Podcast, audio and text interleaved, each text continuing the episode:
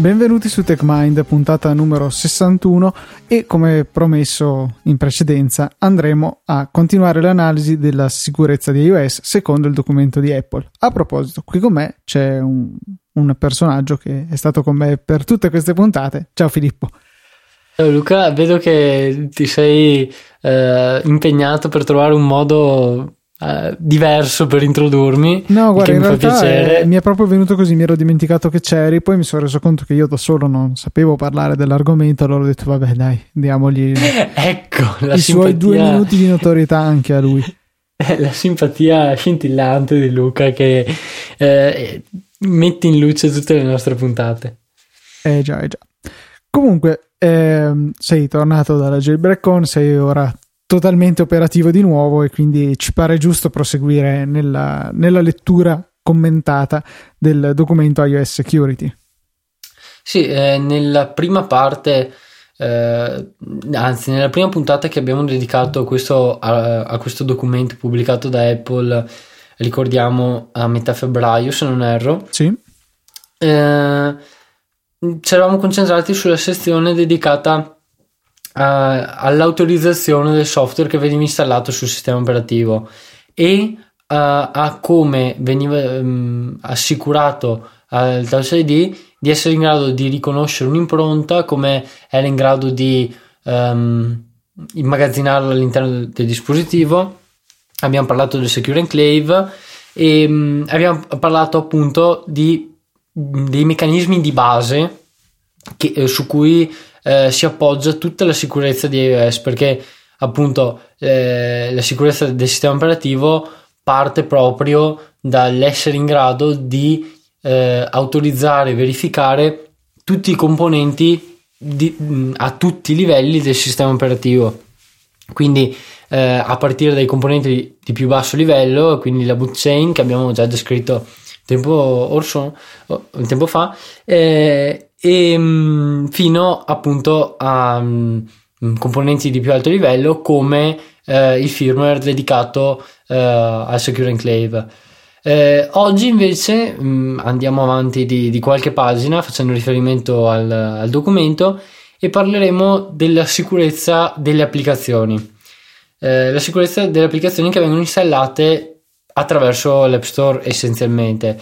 Eh, tutti noi sappiamo che mh, mm, vorrei dire eh, l'80% del successo mh, mm, che ha avuto iOS ne, in, questa, in, questi anni è dovuto, in, è dovuto in gran parte appunto alla qualità e al numero di applicazioni disponibili sulla piattaforma. Perché... E sicuramente aiuta il fatto di avere un luogo centralizzato, semplice da navigare, dove andare a trovare le applicazioni per tutte le nostre necessità. Eh, risulta molto semplice anche al più neofito dei neofiti a cliccare semplicemente sull'iconcina blu dell'App Store e andare a cercare quello che gli interessa e installarlo con un tap. Esatto, quindi essere in grado di eh, pensare a qualcosa che ci serve e trovarlo nel minor tempo possibile eh, sempre nel solito posto, quindi aprendo semplicemente l'App Store senza doverlo cercare eh, in internet o cercare pacchetti in giro da dover scaricare installare sul dispositivo e, o compiere altri processi complicati, ma solamente aprendo eh, l'App Store, che è appunto essa stessa un'applicazione, cercando quello che ci serve e, e scegliendo una tra le varie applicazioni disponibili eh, abbiamo a disposizione classifiche, recensioni, tutto quanto, insomma tutti noi conosciamo l'App Store e tutti noi sappiamo quanto eh, sia facile eh, riuscire trovare quello che ci serve appunto all'interno dell'App Store. Eh, L'App Store però appunto è una comodità immensa per l'utente, ma mh, come, um, mh, come mh, organo diciamo potrebbe essere molto pericoloso anche per l'utente se non fosse gestito in maniera appropriata da Apple. Perché l'utente eh, è ormai arrivato ad essere abituato a potersi fidare. Quello che trova sull'App Store è ritenuto sicuro dal nostro appunto utente medio. Esatto, e quindi eh, nessuno andrebbe mai a verificare che un'applicazione installata da App Store ehm, esegua del codice malevolo o eh, nel background vada a leggere altri dati o qualsiasi altra cosa, perché appunto la scarichiamo da una sorgente di cui ci, ci fidiamo eh, e mh, mm, che appunto in quanto tale non, non, ha bisogno di verifiche da parte dell'utente perché è già presente all'interno del dispositivo e è l'organo designato da cui eh, possiamo scaricare le applicazioni. Però se, tutto questo è vero fino a quando tutto quello che possiamo trovare all'interno dell'App Store eh, è sicuro e, ed è verificato da Apple. Quindi se chiunque fosse in grado di caricare qualsiasi applicazione eh, sull'App Store, questa sicurezza andrebbe a mancare perché eh, se non ci fosse nessuno step di verifica in mezzo, eh, basterebbe creare un'applicazione eh, che mh, mm, esegua del codice malevolo che vada a rubare determinati dati, pubblicarlo su App Store, gli utenti la scaricherebbero in quanto magari utile per altre funzioni eh, e eh, metterebbero a rischio il proprio dispositivo e i propri dati mh, mm, in maniera immediata praticamente. Cosa che eh, su Apple... Android succede regolarmente. L'ultima moda pare includere dei programmi per cercare di minare Bitcoin con i processori dei poveri cellulari, del, eh, insomma, degli ignari proprietari che vanno a installare queste applicazioni che sembrano essere utili, fare qualcosa che serve, ma in realtà nascondono delle funzionalità di certo non richieste e eh, da un certo punto di vista addirittura dannose. Eh, eh, sì, piccola parentesi riguardo a questo tipo di applicazioni che minano Bitcoin. Abbiamo già spiegato cos'è Bitcoin, abbiamo spiegato cosa significa il mining.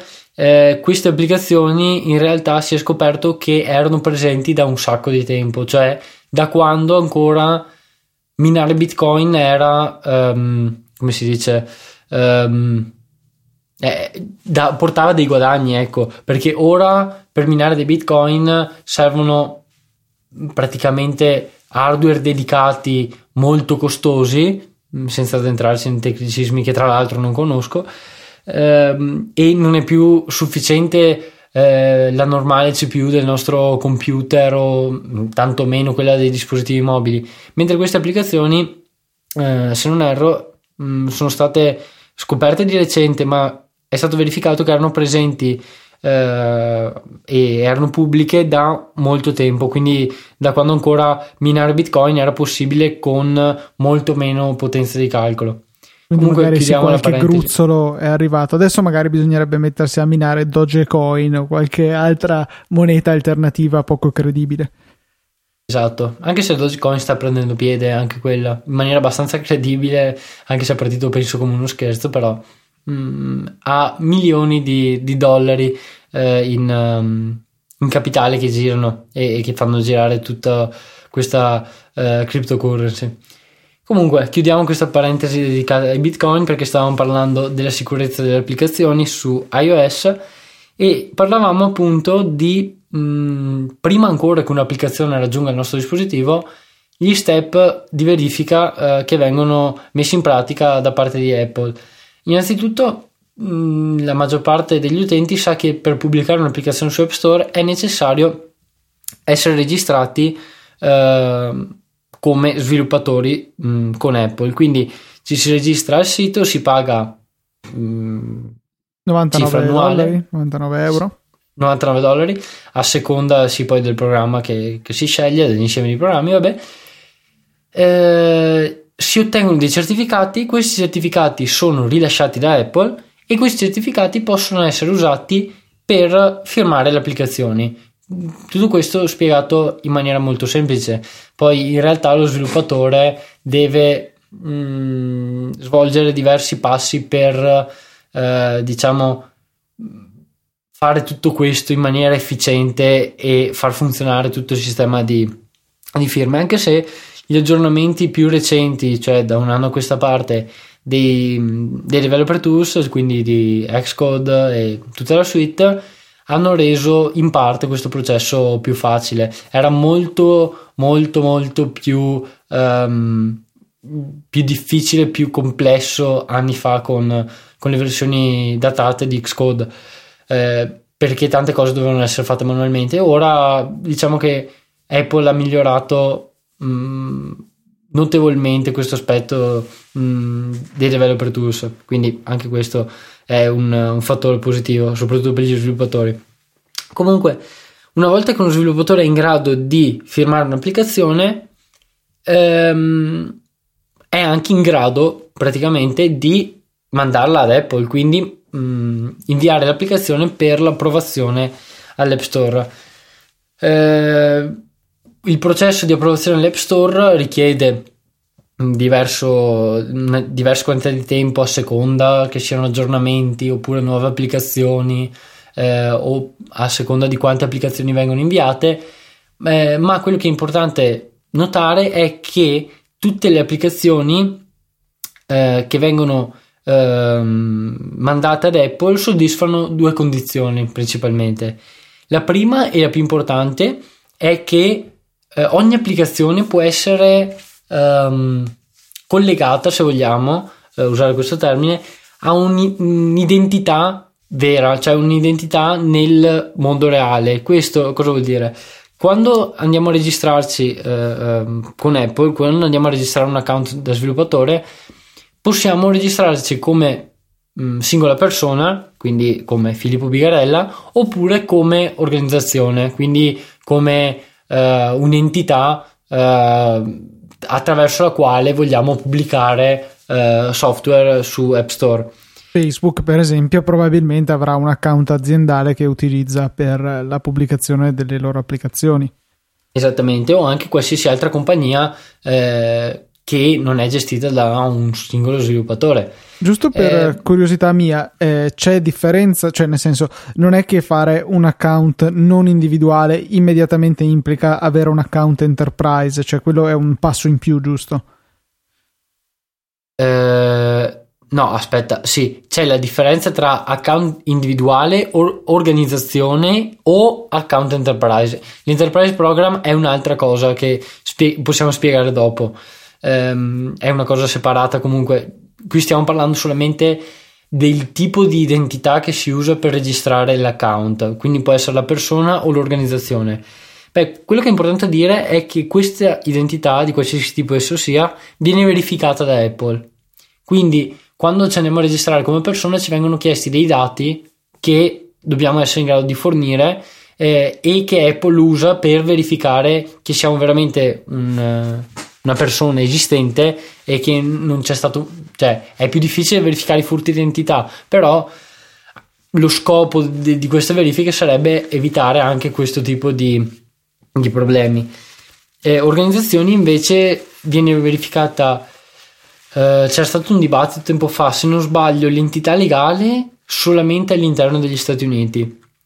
Eh, al di fuori, a causa del gran numero di diversità che ci sono tra una nazione e l'altra, vengono effettuate verifiche differenti eh, che non sono mai state spiegate da Apple, però comunque si tenta di t- tracciare ogni eh, identità che viene registrata con Apple. Quindi eh, essere in grado di identificare qualcuno o qualcosa eh, nel mondo reale al di fuori del programma sviluppatore. Questo chiaramente per evitare, eh, cioè nel caso ci saltino fuori dei problemi, si vuole avere un colpevole, non deve essere Apple a essere imputata per magari misfatti di qualche sviluppatore furti di identità, dati personali, cose di questo genere, un po' tutto quello che può eh, essere fatto qualora si trovino magari delle vulnerabilità o comunque si abusi delle funzionalità messe a disposizione del sistema operativo. Immaginiamo per esempio un'applicazione che potrebbe benissimo rubare tutti i contatti che abbiamo sul nostro dispositivo che potrebbero appunto contenere dati sensibili o altro. Esatto, quindi praticamente nel caso di qualsiasi tipo di problema, anzi quando viene installata una, un'applicazione su un dispositivo iOS, la responsabilità di tutto quello che viene fatto dall'applicazione, per dirla con termini semplici, è dello sviluppatore che ha inviato l'applicazione ad Apple, non da Apple che si limita a pubblicare l'applicazione sul proprio store. Su questo Quindi in realtà si potrebbe anche un po' discutere perché tutte le applicazioni vanno attraverso un processo di approvazione da parte di Apple, però insomma non si può neanche pretendere che riescano a cogliere ogni minimo errore o comunque abuso da parte delle applicazioni.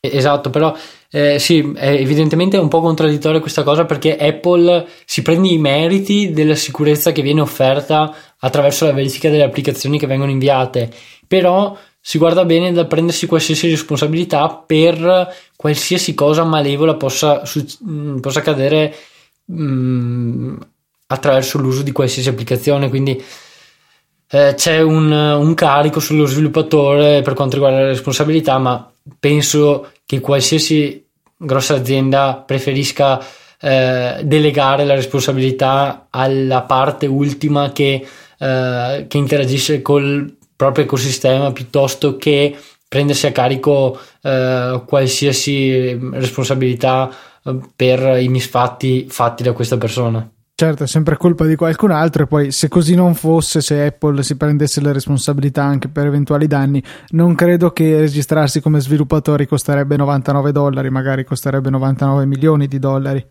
Esatto, quindi è un compromesso che viene fatto per uh, rendere possibile l'espansione anche di questo ecosistema a tutti senza dover uh, prendere misure diverse. Ecco. Eh, comunque abbiamo parlato finora del, della verifica che Apple, um, che Apple esegue sulle applicazioni. Ah, eh, c'era da aggiungere la parte riguardo eh, l'Enterprise Program, IDEP viene chiamato. Eh, questo è diverso dal, um, dal processo normale, processo eh, standard di eh, invio di applicazioni e verifica da, da parte di Apple perché eh, praticamente consente un, ad un'organizzazione, ad un'azienda di, di distribuire internamente um, un'applicazione su diversi dispositivi. Eh, questo può essere fatto eh, grazie al, a un particolare tipo di firma che viene apposto sull'applicazione e a un particolare certificato che viene installato su ogni dispositivo che deve ricevere l'applicazione. Quindi viene installato questo che viene chiamato Provisioning Profile questo provisioning è un, una serie di certificati semplicemente che permettono la verifica eh, dell'applicazione eh, firmata attraverso il eh, certificato rilasciato da Apple a questo ehm, Enterprise Program, cioè al, ovviamente all'entità eh, che detiene questo, eh, con cui è stato registrato eh, l'IDEP. Ehm, Quindi in realtà ehm, spesso viene usato questo programma anche per scopi non propriamente leciti, nel senso che eh, si sono visti dei casi in cui queste eh, applicazioni firmate con questi certificati enterprise sono state distribuite per riuscire a bypassare l'App Store. Per esempio, eh, un esempio abbastanza eh, comune che ci aveva anche segnalato un nostro ascoltatore, Lorenzo Andraghetti, eh, è il caso di emulatori per Game Boy che sfruttano questo tipo di sistemi per poter essere installati su tutti i dispositivi. Spesso hanno anche poi da fare dei giochetti con la data per rendere validi i certificati, insomma cose di questo genere.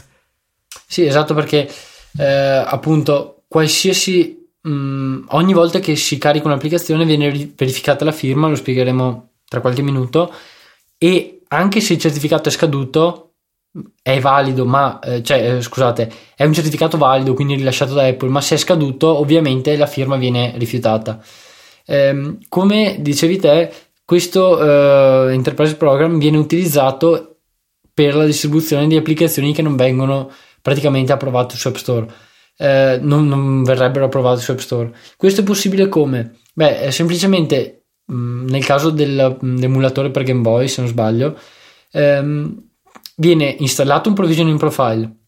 Questo provisioning profile è stato generato attraverso l'Enterprise Program, viene installato sul dispositivo, da ora in poi, da, dall'installazione del provisioning profile, il dispositivo è in grado di eseguire tutte le applicazioni che vengono firmate con il particolare certificato di cui è dotato l'Enterprise Program. Quindi, eh, una volta installato questo, questo, certificato, basterà scaricare l'applicazione eh, che viene scaricata sotto forma di IPA, se non erro, anzi, sicuramente. Eh, viene installata l'applicazione e la firma, mh, mm, anzi, la verifica della firma va a buon fine proprio perché il dispositivo è dotato del provisioning profile. Come questa, questo meccanismo viene usato per fini malevoli, eh, lo scopo primo di, di, questo meccanismo sarebbe quello di poter installare l'applicazione firmata con, eh, con i certificati dell'Enterprise Program solamente sui dispositivi eh, su cui dovrebbe essere installata l'applicazione. Una Quindi, protezione anche per l'azienda, se vogliamo, se per qualche ragione esatto. l'IPA con qualche applicazione interna che contiene, non so, comunque cose che non devono essere accessibili a non dipendenti dell'azienda, con questa protezione ci si assicura che non possa essere installata sui dispositivi. Ci vogliono quindi due elementi per poter accedere all'applicazione, cioè l'applicazione stessa e il provisioning profile. Esattamente, spiegato perfettamente. Quindi, se per sbaglio l'applicazione utilizzata internamente dagli impiegati Apple che contiene tutte le specifiche del nuovo iPhone, ho qualche dubbio che facciano un'applicazione con le specifiche del nuovo iPhone, ma era per fare un esempio. Se per qualche motivo questa applicazione dovesse lasciare eh, l'headquarter di Apple, nessuno sarebbe in grado di, di installarla se, eh, senza appunto eh, il provisioning profile u- u- generato dalle, dall'enterprise program, eh, cioè o meglio dall'utente dell'enterprise program che ha firmato l'applicazione. Poi magari immagino che sarà anche possibile eh, generare più di questi provisioning profile per magari separare anche all'interno dell'azienda magari reparti diversi che hanno accesso a applicazioni diverse o cose di questo genere, ma non è questo il nostro focus di oggi. No, no, no, infatti. Eh, però sì, è vero, è, è possibile mh, mm, restringere lo scopo dei provisioning profile a determinati dispositivi, eh, anche con gli account normali, ovviamente. Eh, quello che è più interessante però riguardo a, mm, alla sicurezza de, delle applicazioni all'interno di iOS è come viene verificata la firma e eh, su quali livelli viene verificata la firma una volta che l'applicazione è stata installata sul dispositivo. Eh, ne abbiamo già parlato in maniera abbastanza sommaria, se non erro, in qualche puntata e mm, molti di voi sapranno che um, quando viene eseguita un'applicazione la prima cosa che il sistema operativo fa è decidere se l'eseguibile può essere um, eseguito appunto o meno. Quindi viene verificata la firma e vengono verificati tutti i principi che abbiamo spiegato in precedenza. Quindi se è stata firmata con un certificato rilasciato da Apple, se il certificato è ancora valido, se nel caso di un IDEP eh, il dispositivo contenga eh, il provisioning profile adatto, tutte queste cose vengono verificate subito, ancora prima eh, di caricare tutto l'eseguibile in memoria. Viene verificato subito la sezione riguardante la firma delle applicazioni. Eh, questo concetto, cioè il concetto di firma obbligatoria mh, mm, all'interno di un eseguibile di un'applicazione non fa altro che eh, prendere tutti i concetti che abbiamo spiegato nella prima parte del, del, del, della nostra overview sulla sicurezza di iOS, quindi l'autorizzazione del software di sistema, prende tutti questi concetti e li estende alle applicazioni. Quindi eh, ci assicura che le applicazioni eh, non caricano codice che non sia stato firmato, non caricano codice che non sia stato verificato da Apple e non siano in grado, ancora più importante forse, di modificare il proprio codice, quindi usare quello che viene definito self-modifying code. Eh, comune abbastanza nei virus, eh, permette, eh, tecnica molto complessa tra l'altro, permette di andare a sostituire le istruzioni che dovrebbero essere eseguite dal programma eh, all'interno delle pagine di memoria, cioè l'eseguibile viene caricato, il sistema operativo inizia a eseguire delle istruzioni, arriva ad una serie di istruzioni che modificano altre istruzioni localizzate in un'altra pagina di memoria più avanti, ad esempio nello svolgimento del programma. Una volta che si raggiunge quella parte non si esegue più il codice che era presente all'interno dell'eseguibile, ma bensì un nuovo codice che appunto è stato modificato opportunamente eh, da un'altra parte del, del, processo. Appunto è una tecnica molto complessa, ma ehm, mh, mm, appunto sarebbe impossibile da applicare eh, su, su iOS proprio per il fatto che tutto il codice che deve essere eseguito, eh, che viene eseguito, deve essere firmato. Eh, questo appunto eh, è un gran, una grandissima protezione per tutti gli utenti. L'altra cosa che ho menzionato è che le applicazioni non possono caricare codice esterno ad esse. Eh, come il codice modificato in memoria non può essere verificato da nessuno, anche se io dalla mia applicazione scarico una libreria esterna e la carico in memoria, nessuno può sapere che codice è contenuto all'interno della libreria mm, prima appunto che l'applicazione la scarichi.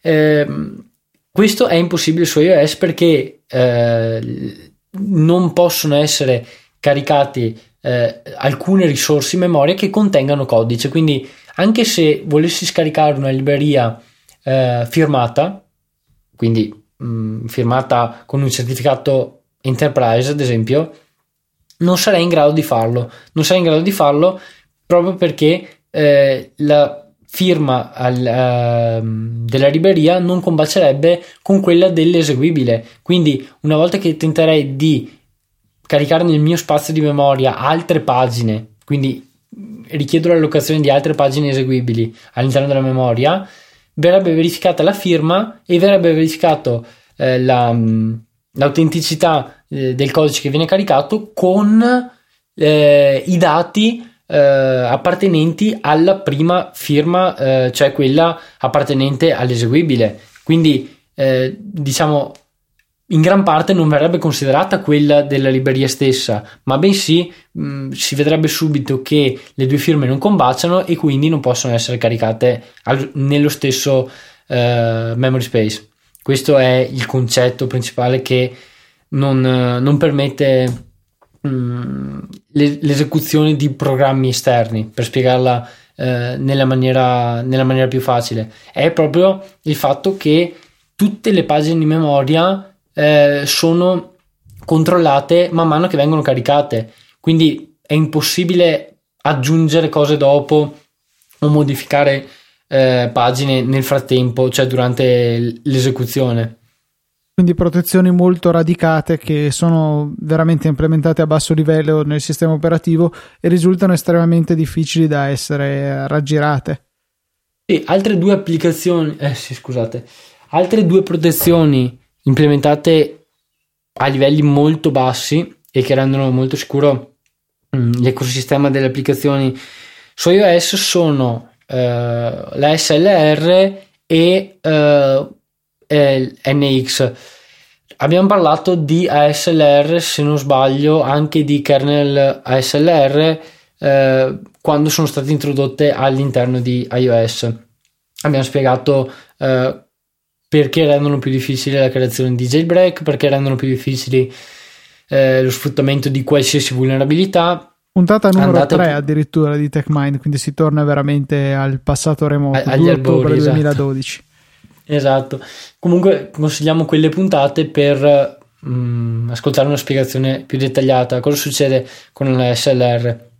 Quando viene caricato del codice memoria, la SLR eh, praticamente dà la garanzia che non sia possibile prevedere la posizione all'interno della memoria, la posizione nella memoria a cui questo codice viene caricato. Quindi eh, non sapremo mai l'indirizzo preciso del, di una determinata funzione eh, caricata dall'eseguibile X perché quando viene caricato l'eseguibile X esso viene caricato ad un indirizzo casuale questa è la spiegazione semplificata della SLR a cosa serve per quanto riguarda le applicazioni? beh se io fossi uno sviluppatore malevolo che brutto questo termine ma non ne trovo eh, nessun altro che non sia che, che sia consono vabbè e volessi pubblicare un'applicazione contenente appositamente un bug che può essere eh, sfruttato per eseguire codice malevolo, ancora questo aggettivo, eh, beh, non potrei, mh, mm, non avrei vita facile per sfruttare questo bug, proprio perché uno dei principali tipi di attacchi che viene effettuato mm, come vetto- che viene utilizzato scusate, come vettore di inizializzazione di un exploit è ehm, il ROP, cosiddetto eh, ROP programming, quindi eh, return oriented programming. Cosa vuol dire? Andare a riutilizzare codice già caricato in memoria, proprio per evitare tutti i problemi del, del controllo delle firme. Mm, si usano dei gadget, quindi delle funzioni già presenti in memoria per modificare la stack e controllare mm, il PC e quindi andare a eh, puntare l'esecuzione, quindi andare a dire al processore eh, di eseguire un'istruzione eh, locata a determinate eh, a una determinata posizione in memoria. Questo è molto difficile se non sappiamo gli indirizzi eh, di tutto quello che dobbiamo utilizzare per modificare la stack. Eh, e questo è, è causato eh, dalla SLR, appunto.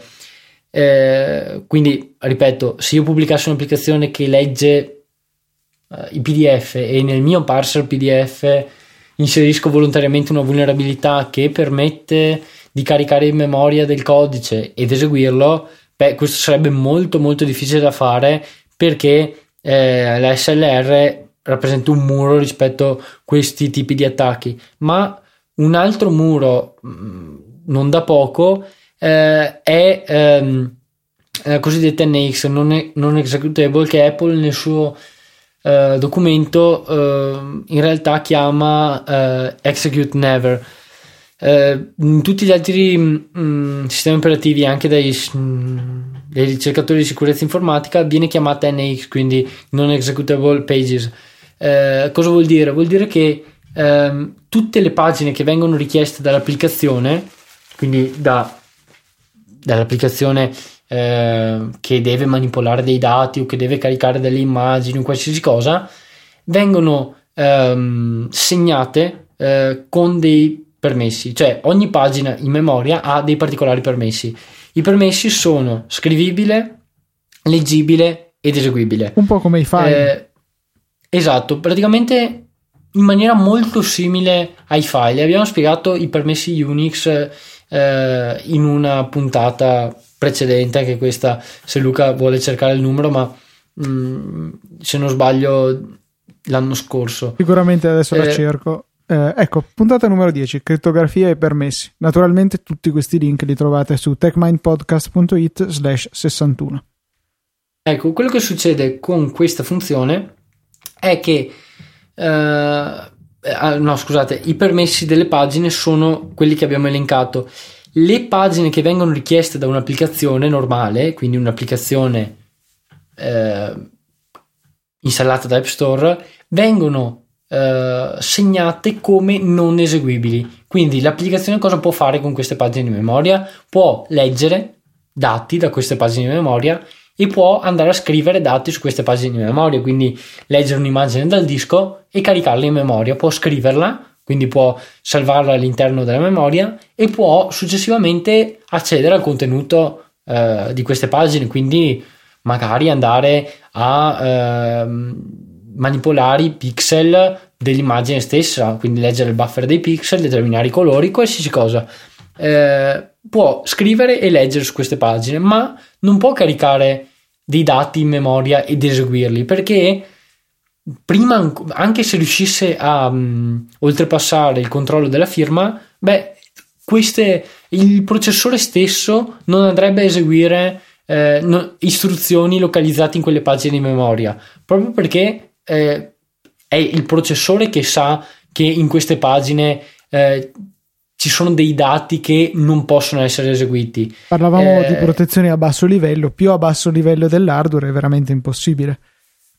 esatto, quindi eh, tutto questo eh, rende molto sicuro, eh, eh, come si, come, si, può dire, tutto il processo di input, anzi tutto il processo di manipolazione della memoria che un'applicazione può fare, anche perché ASLR e mh, NX eh, o XN come vogliate chiamarlo, se seguire la terminologia Apple o meno, eh, rendono praticamente quasi impossibile lo sfruttamento di bug di memory corruption, quindi di sovrascrittura di dati in memoria, proprio perché non è più sufficiente andare a scrivere istruzioni particolari in memoria ed eseguirle, eh, perché ci sono un sacco di protezioni che non permettono a, a, un hacker di eseguire le istruzioni che vengono caricate.